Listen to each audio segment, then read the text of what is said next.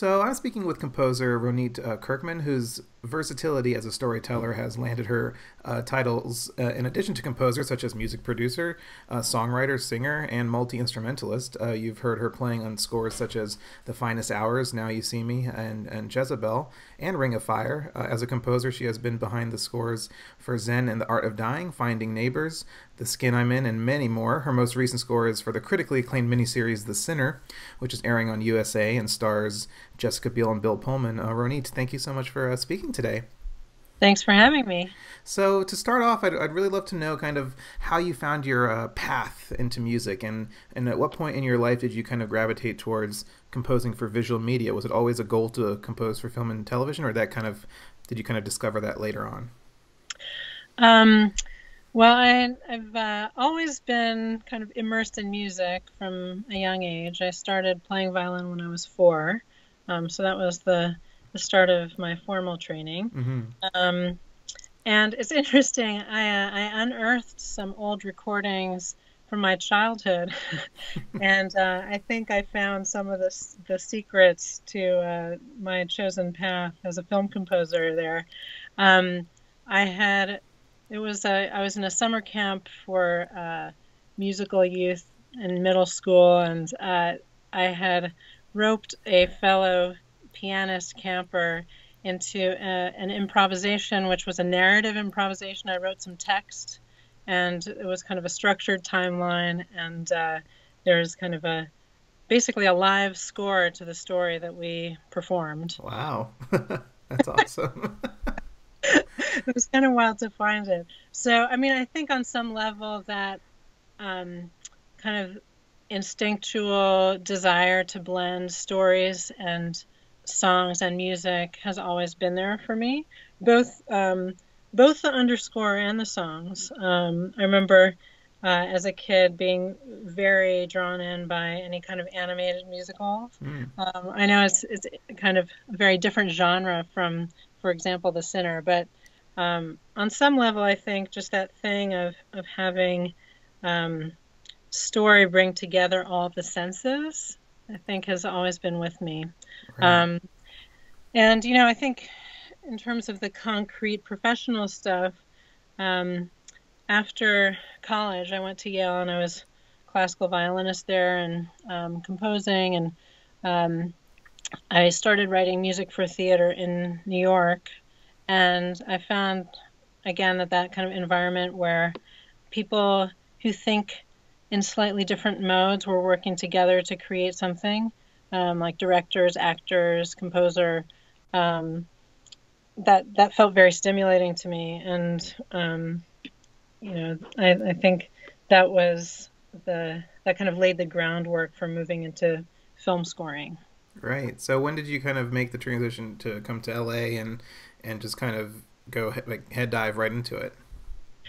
Um, well, I moved to LA uh, to go to grad school at Cal Arts. Mm.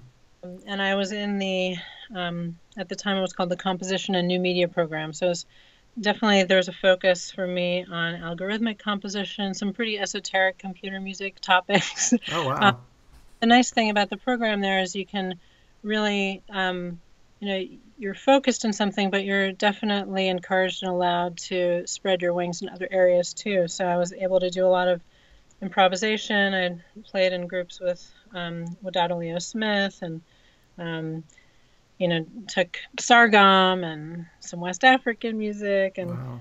um, you know, there's so much going on there, even the things that you're not formally studying, you're influenced by. There's um, Balinese music and people playing Balkan music and Brazilian music. So um, that, that was kind of what I was doing for grad school. And I think I felt so comfortable um, with the narrative collaboration thing that I, I kind of specifically kind of laid it out for myself that I was going to focus a lot on the, the nuts and bolts of different musical languages while I was in grad school. Um, but I started to score shorts, um, you know, right, kind of overlapping with that that time period. And when I when I finished grad school, I started um, scoring shorts pretty much right away so my, my grad school focus and my, my interest in film music were kind of um, happening at the same time, but uh, I guess culturally differentiated at the time. Wow, yeah.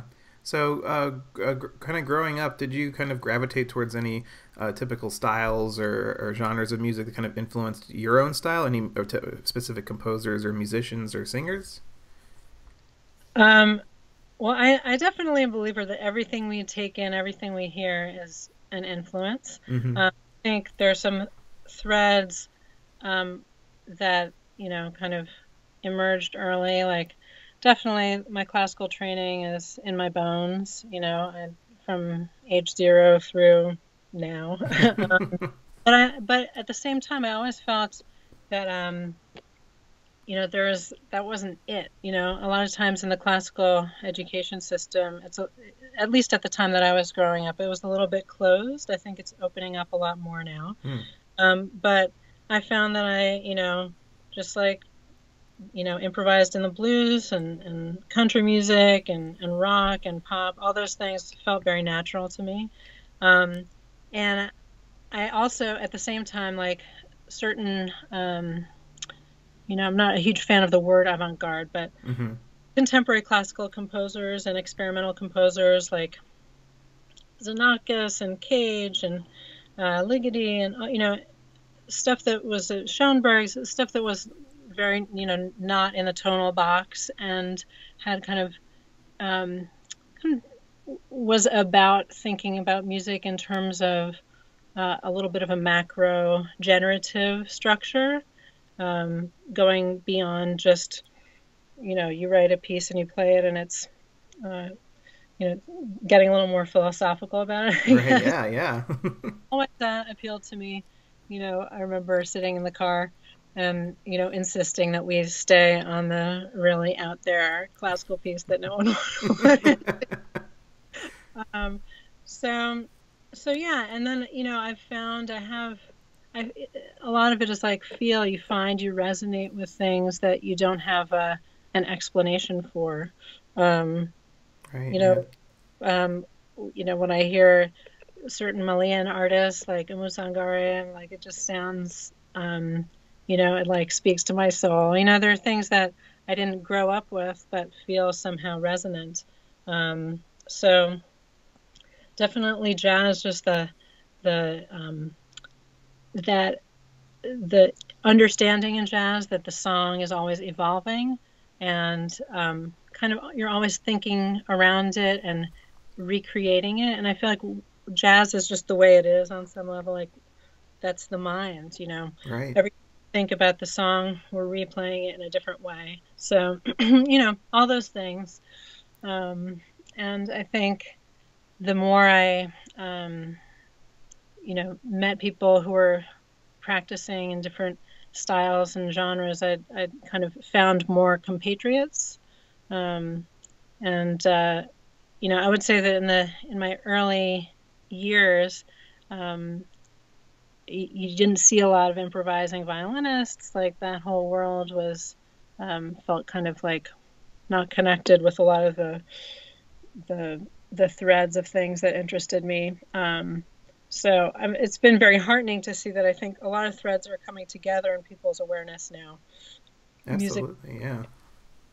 Um, so let's uh, when you when, let's talk about kind of your approach as a storyteller. Uh, when you and going to be for any project. Um, when you sit when you're hired on a project and it's time to kind of write that first note, um, where does that first note come from? Like what pulls that first idea out of you? Do you usually look at kind of do you like to read the script? Do you like to watch a first cut of the film? Do you like to just focus on the characters or anything particular that really kind of speaks to you?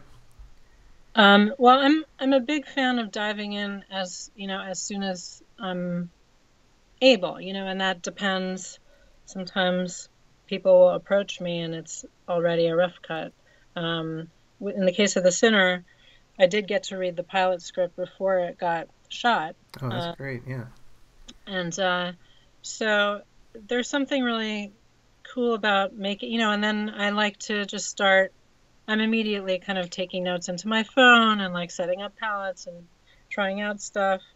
And some of that uh, material I, I end up carrying forward into the project and some not. But I, I just feel like um, the more you know, drive space is cheap, right? These days. yep. So it's like there's no reason to not just like engage and start making stuff as part of thinking about it. Um, and it's I, I love the that little open window before there's footage just to kind of feel the void a little bit. Mm, yeah. Um, it becomes definitely much more concrete and I think easier to know um, which ideas are going to fit in the world once you see footage and performances. Um, like it, it does end up being a really concrete product, and that matters. Um, but it's it's definitely enjoyable to have a little um, kind of free roaming time with the script beforehand, if it's possible. Right. Um, so let's talk about the Sinner. When you came onto this uh, miniseries, what were the, I guess, the initial discussions of, of what the music should be, what the score should be, and I guess what was your goal for what you wanted to do, eh, or what you ended up doing musically? Well, it's kind of cool because Derek, the showrunner, um, you know, what he was looking for um, musically is kind of a zone where I really enjoy operating. Like he wanted not to go totally conventional, uh, but he still wanted um, it to be an entertaining uh, show to watch. So, kind of playing with convention and occasionally going outside the box. Um, having kind of a contemporary sound, um, interesting timbres created from scratch, a hybrid of um, electronic sounds and acoustic uh, sounds, but again, kind of looking for extended techniques or timbres that are not kind of uh, that usual. Right. Um, all with, you know, the nice thing is not just kind of like just cause, but um, in large part because hopefully that'll have the desired effect of um, people paying attention when they're watching, not necessarily knowing what they're going to hear next or see next. Um, and also, you know, with all that said, also being able to tap into the emotion of certain moments for sure.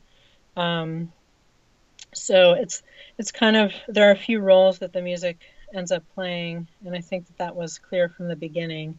Um, you know, definitely pacing and and um, kind of overall mood, but also a window into the inner lives of the characters. Right, and yeah, of course, and uh, the you know our main protagonist is Cora, played by Jessica Biel, and I love kind of the yeah the style, the electronic acoustic uh, style you went with for the score, and you know something about the music just felt very psychological to me, and it complements I think her journey. Uh, was she a kind of a an interesting character to to crack musically? Yeah, um, for you know for a lot of reasons. Um, you know, one one is that she, uh, the layers of opacity um, to us and herself, um, and you know, I, in preparing, you know, I obviously have been reading the scripts ahead. I, I read the book. I, I know the outlines of um, how the plot develops, even though there are definitely significant differences between the book and the the series. Right. Um, but kind of playing with um, what we can sense from the outside and maybe what's going in uh, going on inside as uh, distinct or um, hidden from that. Um, you know, it, I don't know that there's a cue for cue translation that I could give you of that, mm-hmm. but that it um, informs my choices. Um, even you know when she's there there are interesting discussions we had around i don't want to be spoilers but this right. episode has aired for example. So it's probably okay to talk about it. Sure. Um, you know in episode two she she tells a story that feels like it's true and she's revealing something and it turns out that it's kind of partially a lie at least partially. And so the question of how um, how much to uh, go with her story on that was a discussion we had. And I think in the end, we, we did kind of go on the ride with her. And um, I think that was the right choice because then it is quite a shock to find out that it's not true. Right. Like very alienating, actually, if you're going with the character on, you know, this tall, what ends up being a tall tale that's very emotional. Um, and you're moved by it and you feel for her and you find out that she lied, then you feel distanced from her. Um, and I, I know that, you know, reading some, I try not to read too many reviews while I'm working, but some critical and some fan responses of like, oh, I, don't, I don't know if I like her, you know. Um, and I think that that, um, in a way, the show's all about that, getting on board with that. Like, how how well do you know people, um, and that distancing and um, coming closer that happens. Uh, it's kind of amplified in a disturbing way in this series, but it's kind of one of the facts of relationships in general. I think. Right. Um, so since this is a mini series, you know, it's eight episodes and it has a conclusion. Um, did you kind of approach this? Uh, are you approaching it, I guess, one episode at a time, or did you kind of look at? Did you get a kind of a, a sense of the arc of all eight episodes and kind of structured the score, kind of like one big kind of film in a way? Well, um, I mean, a little, a little bit of both. In that, I'm I'm reading the scripts ahead, and I've been watching episodes ahead.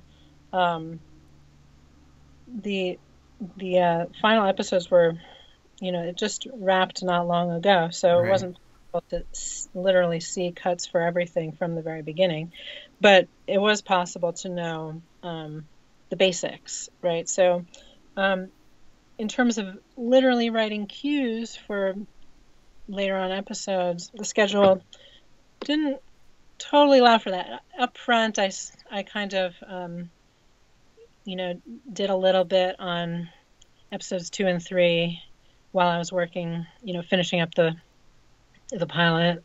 Um, but then, you know, things kind of mushed into a very compressed schedule where you're like turning around an episode a week. So right, um, yeah, so, yeah. TV TV schedules are, are brutal. um, but that said, like we we talk about um, how we're setting things up for episode seven, you know, even though we haven't completed it yet. Right. Um, it's definitely in terms of the structural and conceptual planning. Definitely, it is happening in terms of the arc. Then the kind of cue by cue writing is happening more kind of in the flow of the production schedule. Right. So for for the show and, and kind of in general for the whole experience, has anything been kind of that you found to be a particular challenge as a composer to, to tackle, or was there something that kind of maybe threw you for a loop that you had to kind of think about a couple times before you kind of found the answer? Um, I think like the the biggest challenge and joy at the same time right. is. Uh, um, I know that that might be a common way to start this answer, but it actually really is true in this case. Um, the the tonal balance is like we're calibrating it with very very very fine gradations. So um, I think that's that's been the the kind of biggest uh, yeah that's been the biggest challenge and, and right. thing to too um, and I don't know. I guess like baseline, I am of, you know, like the reason why we get into this kind of uh, business is because we don't mind doing a V two to find the right fit. You know, so exactly. it's part of the process. yeah. So I don't get like to me like, oh, like we need to hone in even more on just the right color. To me, is kind of part of why I'm in it in the first place. So I don't find that um, like a bummer Oh no, yeah, but but I think tone, especially on a show like this where it's such a heavy subject matter, it's I feel like it could be if very easy to do too much musically. That's to, to find a kind of a, a, good balance of what the music is doing and not overdoing it and overplaying things. So I'm, I'm sure that was a challenge. Yeah. Yeah, and um, yeah, and it's uh, kind of along the lines of what I was telling you about with uh, that that cue from episode two. Is just like figuring out when we want to be really with the character's POV, when we want to pull back a little bit, when we want to drive, even pacing wise, mm. lay back. Um, so, yeah, so that's fun. well, I guess on the other side of it, what was the most rewarding thing about the project uh, for you personally? Um, I mean, you know, it's a it's the number one show uh, on cable so far this year. So knowing that, um, you know, whatever 4 million people are seeing it every week, that's definitely, uh, you know, a larger audience than I've had in the past. And that's very gratifying just because I love, like, you know, the idea that people are getting into the story and, and um, I know when I'm really into a show, it adds to my life, you know. So I right. feel um, in in my very kind of um, uh, you know world of the imagination way, like the idea that maybe I'm kind of adding something fun to to millions of people's weeks is cool. yeah, that's cool, and you are you are doing that, uh, and and, and congrats, yeah, on the it's it's critically acclaimed, and, and everyone's loving it. So that's such a congratulations on on the whole team of you know the show team coming together to make such a great great show. yeah, yeah, it's really great to be a part of it. I was gonna say like I, you know the team, the whole production team is um, so dedicated to making each show as great as can be. Um, it's just you couldn't ask for a better um, attitude or work environment in that sense. So um, awesome. I would yeah. say that's also, you know, that's kind of part of the package. I would say that's a, a big part of what I'm enjoying as well. It's just like team spirit. um, well, to wrap things up, I always like to ask composers uh, this one question: If you could uh, score a film, any film ever made, pretending mm-hmm. the original score never existed, you know, no no offense to the original composer, what movie would you pick? Ah, um, let me think. Do I have a moment? Yeah, take take your time. I've had I've had people you know pause for like two minutes. um, hmm. I guess the idea of the question is what what kind of playground would you like to play in? What like? Huh. This is going to sound a little insane. Uh-huh. I I I'm you know the first thing that popped into my mind is something that it's like you'd want to score it, but of course you'd never play the score for anybody because it's iconic and right. forever. But like, but like I think it would be amazing to rescore Star Wars for my own uh, kicks. You know, yeah, per, per, great answer. um, as I said, you know, like that's uh that would be something that I kept in my studio, but um but yeah, I just think I think that the Probably I thought of it just because it's so so iconic and so um, part of our mythical consciousness. Right. That, that would be a great challenge. Um, just to see, you know, I think it's it's so burned in that it would be a challenge to open open one's mind to hear something new there. So that would exactly. be cool. Yeah, it would be interesting just to try to come at it at a clean slate when you. I mean, you can't really separate it from John Williams' score, but it's a It'd be a great playground to play in for sure. um, well, Ronit, I want to thank you so much for your time today. It was such a, a pleasure to chat with you and, and, and kind of get into your process. And congrats on the success of the Sinner. And, and I just can't wait to hear what comes next. Thank you so much, Kai. It's been really fun.